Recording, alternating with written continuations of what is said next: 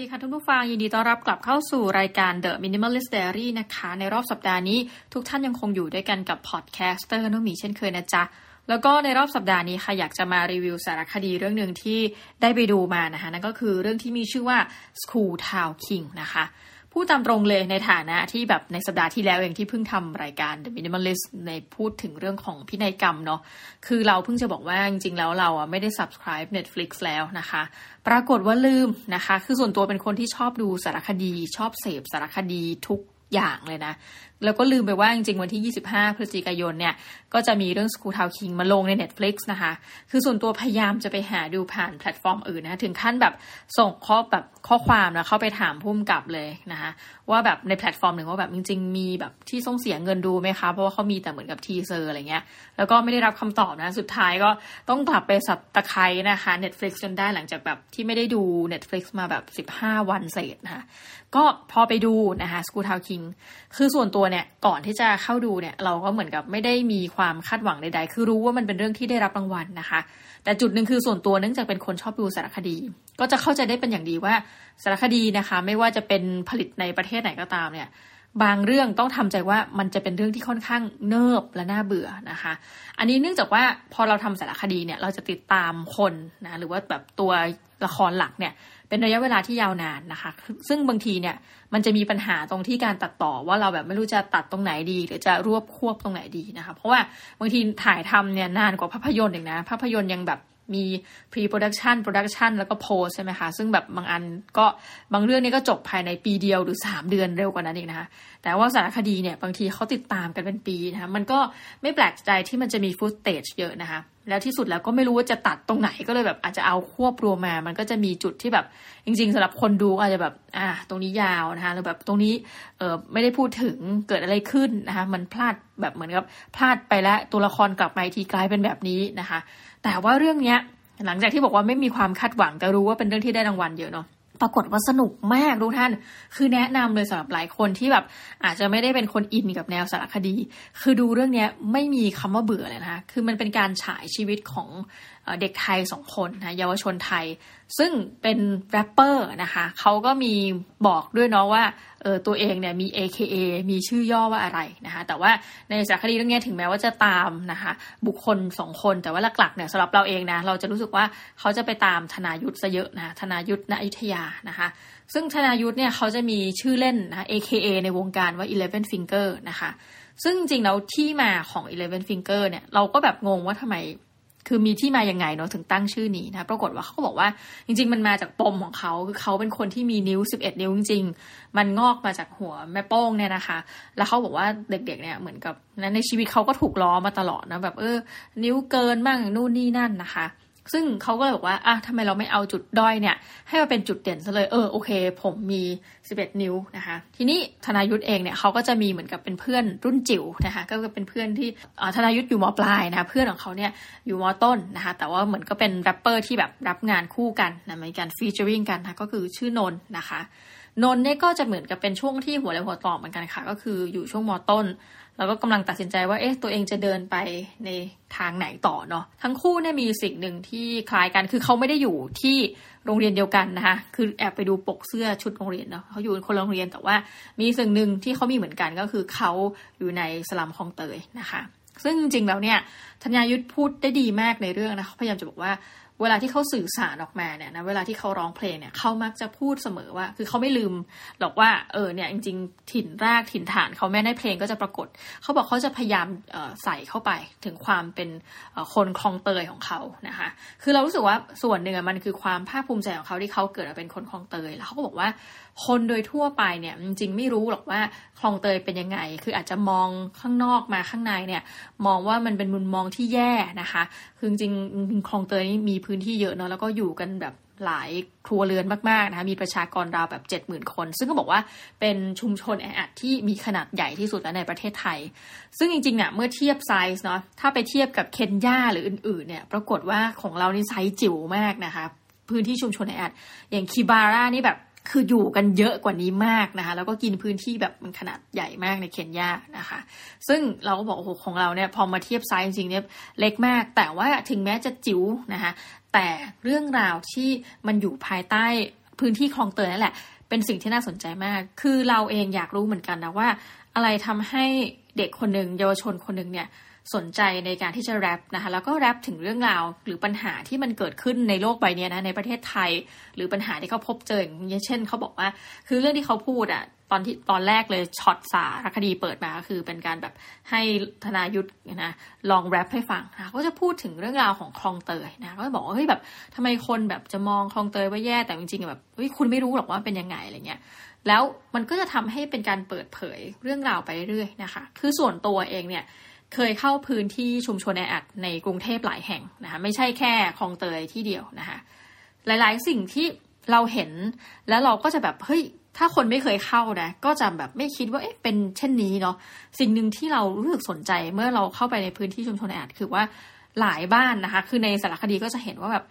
มีการเหมือนกับปลูกเป็นสิ่งก่อสร้างถาวร นะคะคือเราจะเข้าใจว่าโอเคหลายคนเนี่ยคืออยู่ถาวรจริงในพื้นที่คลองเตยแต่เราก็จะเข้าใจว่าเอ๊ะน่าจะเหมือนกับเป็นการอยู่พื้นที่แบบลักษณะแบบเอ่อเพิงพักพิงชั่วคราวหรือเปล่านะเพราะว่า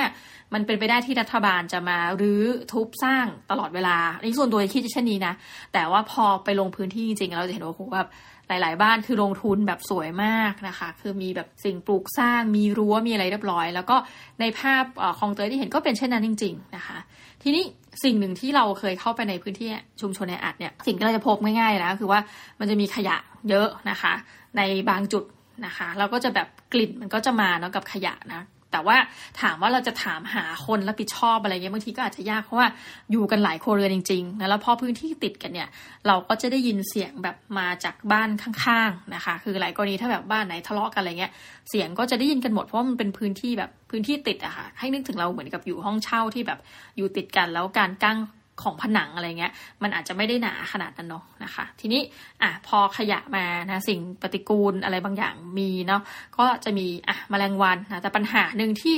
เราไปที่ชุมชนแออัดไหนเนี่ยอันนี้ที่พูดนี่คือจากประสบการณ์การลงพื้นที่นะคะก็จะพูดเหมือนกันว่าโหแบบช่วงฤดูร้อนหรือช่วงที่แบบยุงวางไข่อะไรเงี้ยนะคือคนก็จะเป็นแบบโรคนี้เยอะมากก็คือแบบพวกโรคที่เกี่ยวกับการแบบถูกยุงกัดเนาะแบบคือเขาก็เลยบอกเลยว่าทุกครั้งเนี่ยเขาจะต้องรอเหมือนกับเทศบาลนะคะหรือรอเอ่อผู้นำชุมชนเนี่ยไปหาทางจัดการให้หน่อยนะก็คือว่ายุงมันเยอะจริงๆนะคะคือถ้าใครแบบเข้าพื้นที่แบบเรารู้กันเนี่ยเขาจะเอามาให้เลยนะแบบคือเรารู้เลยว่าเอ๊ะกย.สิบห้านี่ถ้าสมัยนี้ยังมีนะกย.สิบห้าทากันยุงนะคะเอาไปให้ใครนะคือในพื้นที่เนี่ยต้องการจริงๆเพราะว่าแบบแค่บางทีคุณยืนอยู่ไม่นานเดี๋ยวมันจะกัดแล้วนะคะยุงซึ่งเราก็ไม่แน่ใจว่าคือมันจะมีพื้นที่บางโซนเนี่ยมันจะมีน้ำขังอยู่อะไรเงี้ยเนาะก็จะเป็นแหล่งเพาะแบบพาหะนำโรคอะไรประมาณนี้นะคะซึ่งในภาพที่ในสารคดีโชว์เนี่ยมันก็จะเป็นส่วนหนึ่งซึ่งเราก็เคยเห็นตามนั้นเนาะแต่อีกส่วนหนึ่งซึ่งซึ่งเรารู้สึกว่ามันใหม่นะก็คือว่าพื้นที่รู้สึกว่าจะได้รับการพัฒนาคือเราจะเห็นมุมที่มันเป็นขยะหรือมันเป็นน้ำคล้ำอะไรเงี้ยเอ่อน้อยลงอย่างเห็นได้ชัดแล้วเอ่อซ้ำก็คือว่ารัฐบาลเนี่ยนะคะอันนี้ยังไงก็ตามนะเราจะเห็นรัฐบาลมาช่วยเอ่ออย่างแม่ของน้องนนท์เนี่ยนะหนึ่งในแรปเปอร์อีกท่านนึงเนี่ยก็ได้เหมือนกับได้รับบ้านหลังใหม่นะอยู่ในพื้นที่เดิมคือตอนแรกเขาก็เหมือนให้ย้ายออกไปก่อนนะคะแล้วเราก็แบบคิดแบบในมุมนั้นไปก่อนว่าเฮ้ยแบบพอย้ายออกไปแล้วเมื่อไหร่จะได้กลับมาจะได้กลับมาจริงไหมปรากฏว่าก็มีการส่งมอบบ้านจริงนะก็ถือว่าเป็นการช่วยเหลือนะเราก็เห็นแบบหน้าเขาก็มีความสุขแล้วบ้านเนี่ยถึงแม้จะแบบไม่ได้ใหญ่โตอะไรเงี้ยแต่มันก็มีพื้นที่เป็นสัดส่วนแล้วมันก็ทำให้สะอาดขึ้นแบบน่าอยู่ขึ้นในลักษณะเช่นนั้นนะคะทีนี้ถามว่าเอ๊ะเรื่องราวที่จะมาพูดเนี่ยมันเกี่ยวข้องกับความเป็นมินิมอลลิสต์อย่างไรเนาะหรือว่าเกี่ยวข้องอะไรกับชีวิตของเราเนี่ยเออส่วนตัวเนี่ยพอดีดูสารคดีเรื่องเนี้ยนะคะแล้ววันก่อนหน้านั้นก็ดูเรื่องของหนังสือฉบับหนึ่งเป็นแบบหัวหนังสือเนาะที่ยังขายได้จนถึงปัจจุบันนะยี่ห้อ Tatler นะคะซึ่งเป็นของอังกฤษคือเราดูก็รู้สึกว่าเฮ้ยเหมือนเราอยู่คนละโลกนะคะอย่างใน School Town King เนี่ยเขาก็จะพูดถึงปัญหาพื้นที่สลัมนะเขาพูดถึงโรงเรียนโอ้โหแบบพอพาไปโรงเรียนเนี่ยปรากฏว่าก็ยังมีครูที่แบบเฮ้ยประธานโทษนะโรงเรียนเองเนี่ยก็มีสภาพที่แบบ เหมือนกับอาจจะไม่ได้ถูกได้รับการดูแลมากค่ะคือเดินไปก็จะเห็นสีลอกๆกับผนังอะไรแบบเนี้ยมันก็เป็นเอาพูดจริงนะเหมือนกับสุขภาวะหรือแบบสภาพของเรียนเนี่ยมันไม่ได้เอื้อต่อการเรียนรู้อ่ะคือถ้าเราอยู่ในพื้นที่แบบนั้นอะไรเงี้ยแบบเออคือสีลอกทุกคนอาจจะรู้สึกว่ามันเป็นเรื่องเล็กเนาะแต่เรามีความรู้สึกว่ามันไม่ควรจะเกิดขึ้นในโรงเรียนที่รัฐบาลเป็นผู้รับผิดชอบไงมันควรจะมีการปรับปรุงมันควรจะมีการแบบนึกว่ามันเป็นพื้นที่เปิดพื้นที่ให้เด็กเตะบอลนู่นนี่นั่นเป็นพื้นที่แห่งความคิดสร้างสรรค์นะคะเออมันเป็นเช่นนั้นเนาะเราก็เจอครูที่แบบพูดประธานโทษนะคะพูดจาแบบไม่สุภาพกับเด็กยังพูดมึงกูนะยังถือไม้เรียวเต็มตีทั้งที่จริงๆกระทรวงศึกษาก็ออกระเบียบคือจริงๆการทำร้ายร่างกายเด็กเนี่ยมันจริงๆผิดกฎหมายถูกไหมคะแต่ก็ยังมีลักษณะครูที่เป็นเช่นนั้นนะคะแต่ในขณะเดียวกันเออซึ่งเป็นข่าวน่ายินดีปรากฏว่านนท์เองเนื่องจากเขาเป็นแรปเปอร์เขาก็อยากที่จะหัดพูดภาษาอังกฤษเพราะว่าแรปเปอร์หลายคนเนี่ย Eminem ใดๆอะไรอย่างงี้เนาะก็ใช้ภาษาอังกฤษคือเขาเป็นคนอเมริกันแต่ว่าโอเคแต่ว่าการใช้ภาษาอังกฤษคือมันดูเท่มากในการแรปนะเป็นคือจะเอาภาษาอังกฤษ mix เข้าไปในภาษาไทยก็ดีหรือว่าทำแบบเออเป็นท่อนภาษาอังกฤษยาวๆไปเลยเงี้ยคือส่วนตัวเราก็รู้สึกว่ามันเท่นะเออแบบมันดีอะไรเงี้ยเขาก็แบบเหมือนส่งข้อความไปขอครูแบบเอ้ยขอความช่วยเหลือจากครูสอนภาษาอังกฤษซึ่งในมุมแย่ของโรงเรียนที่เราเห็นครูที่ยังเป็นเผ่าที่แบบตีเด็กแล้วพูดจามึงกูแล้วก็เวลาสอนหนังสือก็แบบตะโกนแบบด่าเด็กนะต้องใช้คำนี้ไม่ได้ว่าเลยนะใช้คำว่าตะโกนด่าเด็กนะเราก็จะเห็นครูรุ่นใหม่อ่ะคือมันเป็นเจเนอเรชันแกปจริงๆนะระหว่างครูรุ่นรุ่นแบบเจน Y กับครูรุ่นเจน X หรืออื่นๆเนี่ยนะปรากฏว่าครูรุ่นใหม่ก็เอ้ยได้แบบเด็กขอร้องให้แบบมาช่วยสอนหนังสือหน่อยมันติวนอกเวลาแล้วครูได้เลยแล้วก็เหมือนกับเป็นการช่วยเด็กแบบอย่างเข้าใจได้ว่าเด็กคนนี้คืออยากเรียนภาษาอังกฤษไปเพื่อแบบไปร้องเพลงแรปนะครูก็จะไม่ได้แบบมีการฟิกซ์เรื่องแบบโอ้ยกรัมม่าเรื่องภาษาอะไรมากบอกเออเอาตามที่แบบเป็นความพอเหมาะพอควรของคุณคุณอยากได้แบบไหนแล้วครูก็คือคือครูที่เป็นครูรุ่นใหม่แล้วดูเป็นครูที่ใจดีอ่ะเออซึ่งแบบเป็นเราเราก็ไม่แน่ใจว่าอ่ะสำหรับเรานะบางทีคนที่หนึ่งมาขอความช่วยเหลือยินดีนะแต่ว่าถ้ามีอย่างเงี้ยสักสิบคนในช่วงเวลาที่เรายังต้องทำแบบผลงานเรื่องอื่นน่ะคือตัวเองนะพูดถึงในความตัวเองเราอาจจะแบบเหนื่อยและเบื่อก็ได้นะแต่ปรากฏว่าครูคนนี้แบบน่ารักมากคือเต็มใจนะคะมันก็จะได้เห็นแล้วว่าเฮ้ยพัฒนาการของเด็กคนนึงที่อยู่ในโรงเรียนเนี่ยนะแล้วก็ปรากฏว่าคือเขาจะถ่ายไปมาระหว่างสองเรียนของธนายุทธกับนนท์เนาะปรากฏอย่างธนายุทธเนี่ยครูก็จะบอกว่าโอ้แบบเรียนไม่เก่งอย่างนั้นอย่างนี้อะไรเงี้ยเขาบอกว่าจริงๆไม่จริงคือธนายุทธอะพูดดีมากๆธนายุทธอะรู้แล้วในวัยที่ไม่ถึงสิบแปดในสารคดีเนาะแต่เราในฐานะผู้จัดรายการกว่าจะใช้เวลาเรียนรู้เนี่ยคือต้องไปเรียนแบบยี่สิบห้า ยี่สิบหกที่ไปเรียนหนังสือถึงจะรู้ว่าเฮ้ยคนเนี่ยมันมีคำว่าประสบความสำเร็จได้หลายรูปแบบไม่ได้แปลว่าคุณเรียนหนังสือไม่เก่งแล้วคุณจะแบบไปเลยชีวิตเฮ้ยจริงๆเขาอาจจะแบบเก่งในการทำอาหารเป็นเชฟนั่นคือสิ่งที่เขาถูกกำหนดมาให้เป็นเนาะหรือว่านั่นคือแพชชั่นคือความฝันของเขาเป็นวิทยากรและนี่ก็เหมือนกันนะคะธนายุทธก็คือต้องการเป็นแรปเปอร์แล้วคนกลุ่มนี้แหละที่รู้ว่าตัวเองต้องการอะไรเนี่ยมักจะเอาเข้าจริงเนี่ยไปได้ไกล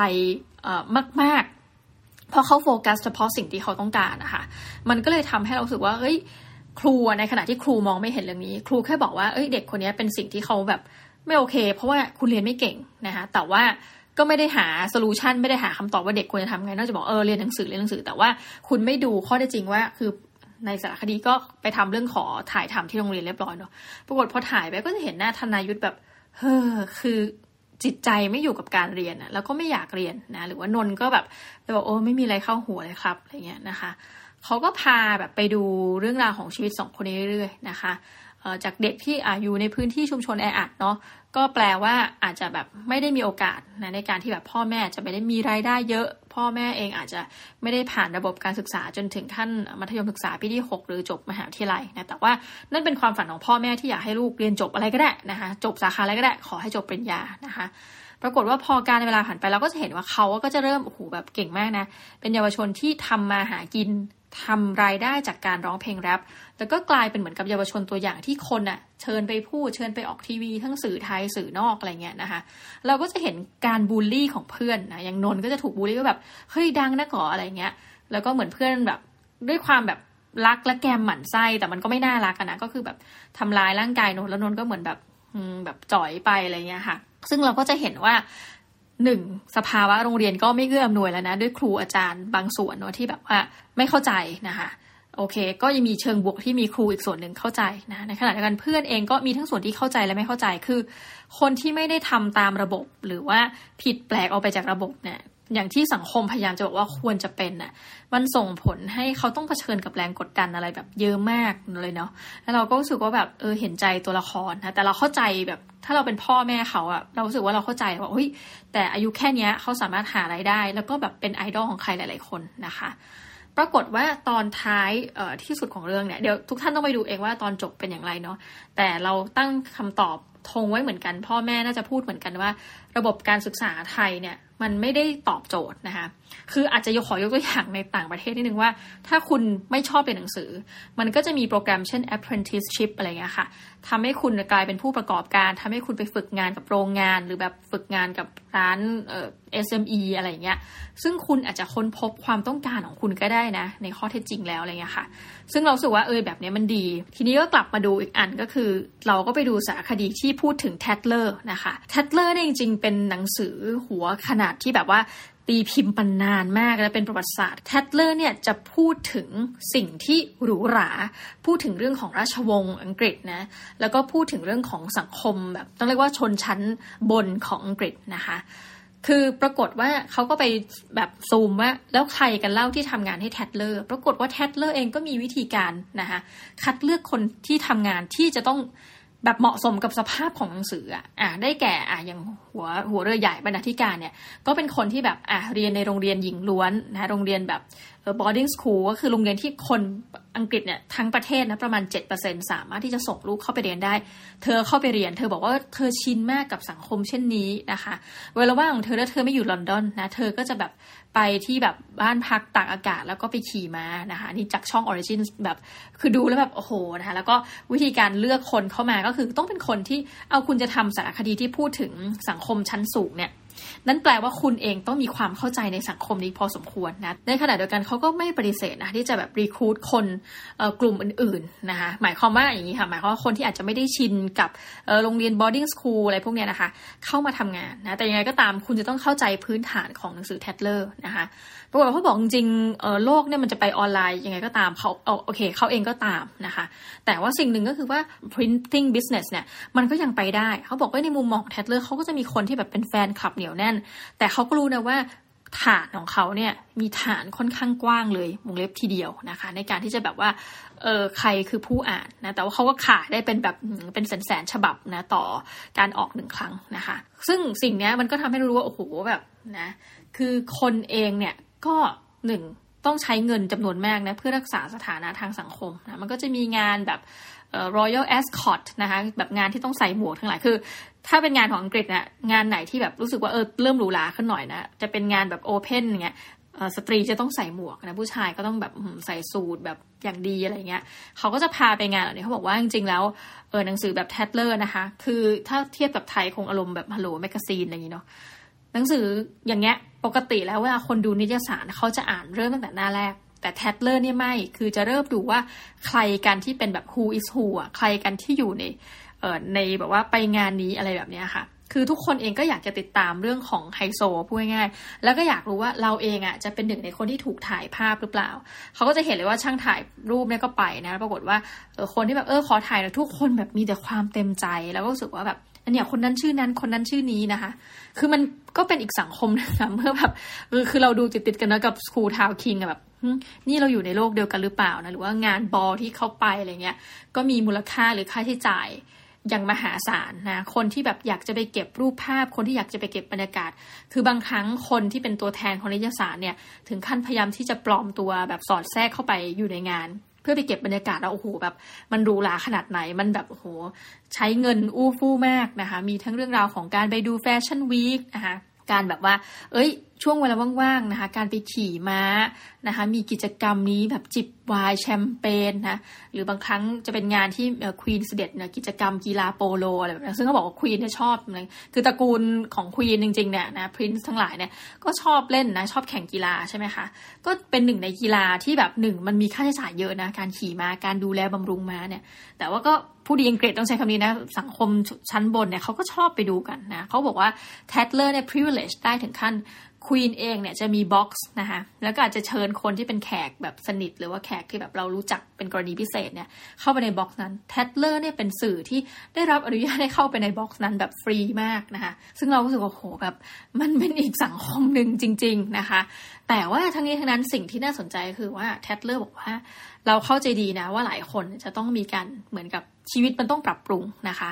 อ่ะยกตัวอย่างเช่นเขาบอกว่าเนื่องจากภาษีที่ดินเอยและอื่นๆเนี่ยมันก็มีความแพงเนาะคอสเนี่ยในการที่จะดูแล maintenance ปราสาทนะหรือว่าสมบัติที่ทุกคนได้มาเช่นแบบเป็นเออเป็นดุกนะคะได้ปราสาทมาได้คฤหาสน์มาเนี่ยต้องใช้คนดูแลมันราคาแพงนะนี่ยังไม่รวมแบบต้องจ่ายภาษีภาษีอะไรอย่างงี้เนาะปรากฏว่าก็จะมีหลายคนที่เขาบอกเนี่ยเขาบอกเอ้ยมันไม่ใช่อย่างที่คุณคิดนะคือหลายๆคนเนี่ยต้องทำยังไงก็ได้เพื่อให้ยังทำโรงรักษาไว้ซึ่งสมบัติของตัวเอง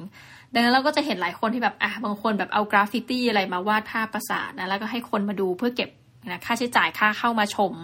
เพื่อให้ยังแบบสามารถเออบ้านเนี่ยยังอยู่ได้นะปราสาทที่ยังอยู่ได้ถ้าบอกว่าลำพังตัวเองเนี่ยสามารถที่จะดูแลได้โดยที่แบบไม่มีรายได้เข้าไหมคำตอบคือไม่ได้เขาเลยบอกว่า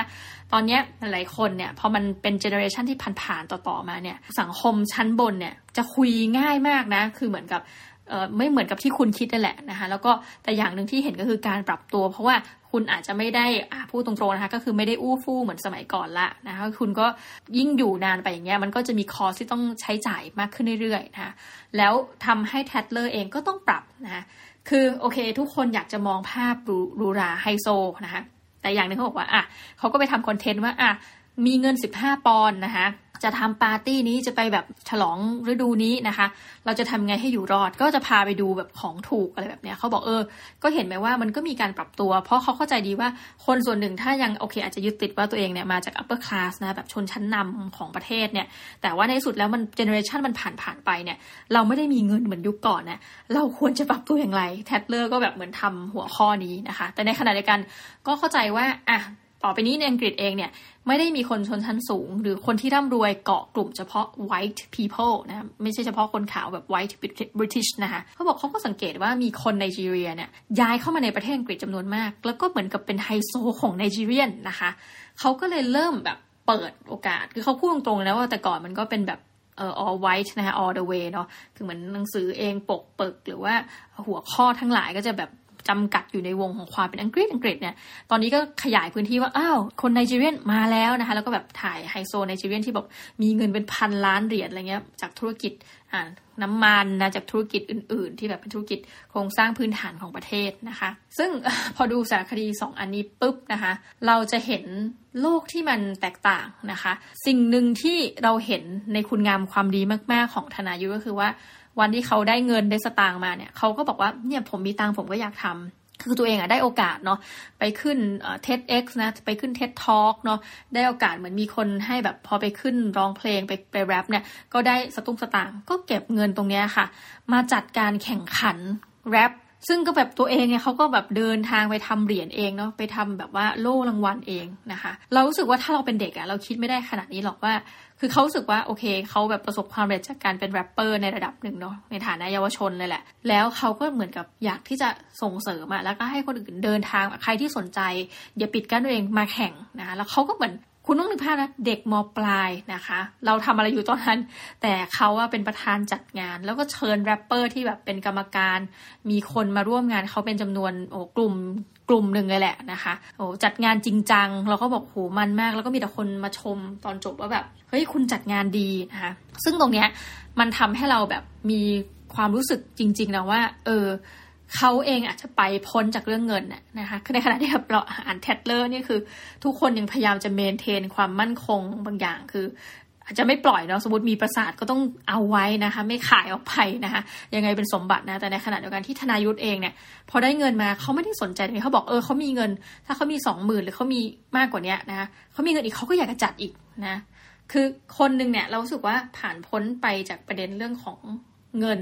ถึงแม้ว่าเขาจะมาจากพื้นฐานที่เขาไม่ได้มีเงินนะแต่พอเขามีเงินเขาก็แบบไม่ได้รู้สึกว่าเงินเนี่ยมันทำลายคุณค่าของเขาอะซ้ำกลับเอาเงินเนี่ยไปช่วยเหมือนกับเปิดโครงการขยายโอกาสคนอื่นนะใน เดียวกันอีกกลุ่มนึงเราก็เห็นคือจริงก็จะมีงานกาล่ามีงานการกุศลอยู่แล้วนะคะแต่เขาพอดีไม่ได้ฉายภาพนั้นเนาะซึ่งเรารู้ว่ามีอยู่ละเป็นงานกุศลที่แบบเออไปมอบเงินไปช่วยเหลือคนอื่นแต่มันก็จะมีภาพนึงที่แบบก็จะมีกลุ่มที่แบบเป็นคนที่เคยมีเงินมากๆหรือตระกูลที่มาจากตระกูลที่ร่ำรวยนะแต่ว่าโอเคบัดนี้มันได้ลดลงเนี่ยค่อนข้างจะมีความยากลำบากในการที่จะเมนเทนความที่เราจะต้องมีระดับในการใช้ชีวิตแบบนึงนะคะเออสมบัติเราจะเสียไปไม่ได้เลยแบบเนี้ยนะคะมันก็เห็นความแตกต่างนะคะเออที่สุดแล้วในฐานะของ minimalist เนี่ยเรารู้สึกว่าจริงๆเราต้องปรับตัวไปตามสถานการณ์เนาะอันนี้จะเป็นอาจจะเป็นสิ่งหนึ่งที่แอบคิดนะคะคือบางปีตัวเองก็จะอู้ฟู่อ่ะพูดคำนี้บางปีก็ถือว่าเออค่อนข้างที่จะอู้ฟู่หมายความว่ารู้สึกอยากที่จะใช้เงินไปกับการกินอาหารร้านดีๆอะไรเงี้ยในขณะที่บางปีเนี่ยรู้สึกว่าเอ้ยเราใช้เงินพอแล้วนะคะคือรายได้เราไม่แน่นอนเนาะเราก็แบบอาจจะอยากประหยัดนะรัดเข็มขัดซะหน่อยเนี่ยอย่างเดือนที่ผ่านมาเดือนพฤศจิกายนเนี่ยนะคะแบบเราบริจาคเงินไปเยอะมากมีคนแต่งงานเยอะมากนะคะแล้วมันก็มีเหตุที่ต้องบริจาคเงินอะไรเงี้ยไปเรื่อยๆเราก็รู้สึกเลยว่าเฮ้ยแบบเป็นครั้งแรกในรอบปีที่รู้สึกว่าเฮ้ยเมื่อไหร่เงินเดือนจะออกอะไรเงี้ยทุกทีก็จะแบบเหมือนเผื่อไว้นะคะเป็นคนที่แบบต้องต้องคิดเผื่อไว้แบบเดือนที่ผ่านมาแบบโอ้ยเมื่อไหร่เงินเดือนจะออกอะไรเงี้ยค่ะคือรู้สึกแบบอยากได้เงินเดือนแล้วนะคะมันก็ทำให้เห็นว่าเราเองนะคะในฐานะมนุษย์คนนึงยังมีงานลักษณะเดิมเนี่ยก็ต้องปรับตัวไปตามสถานการณ์เช่นเดียวกันนะคะยังไงก็ไม่แน่ใจว่าวันนี้จะถอดบทเรียนอะไรได้นะแต่ว่าเราพาทุกท่านไปพบกับสองโลกที่มันมีความแตกต่างกันอย่างสุดขั้วนะแต่ว่า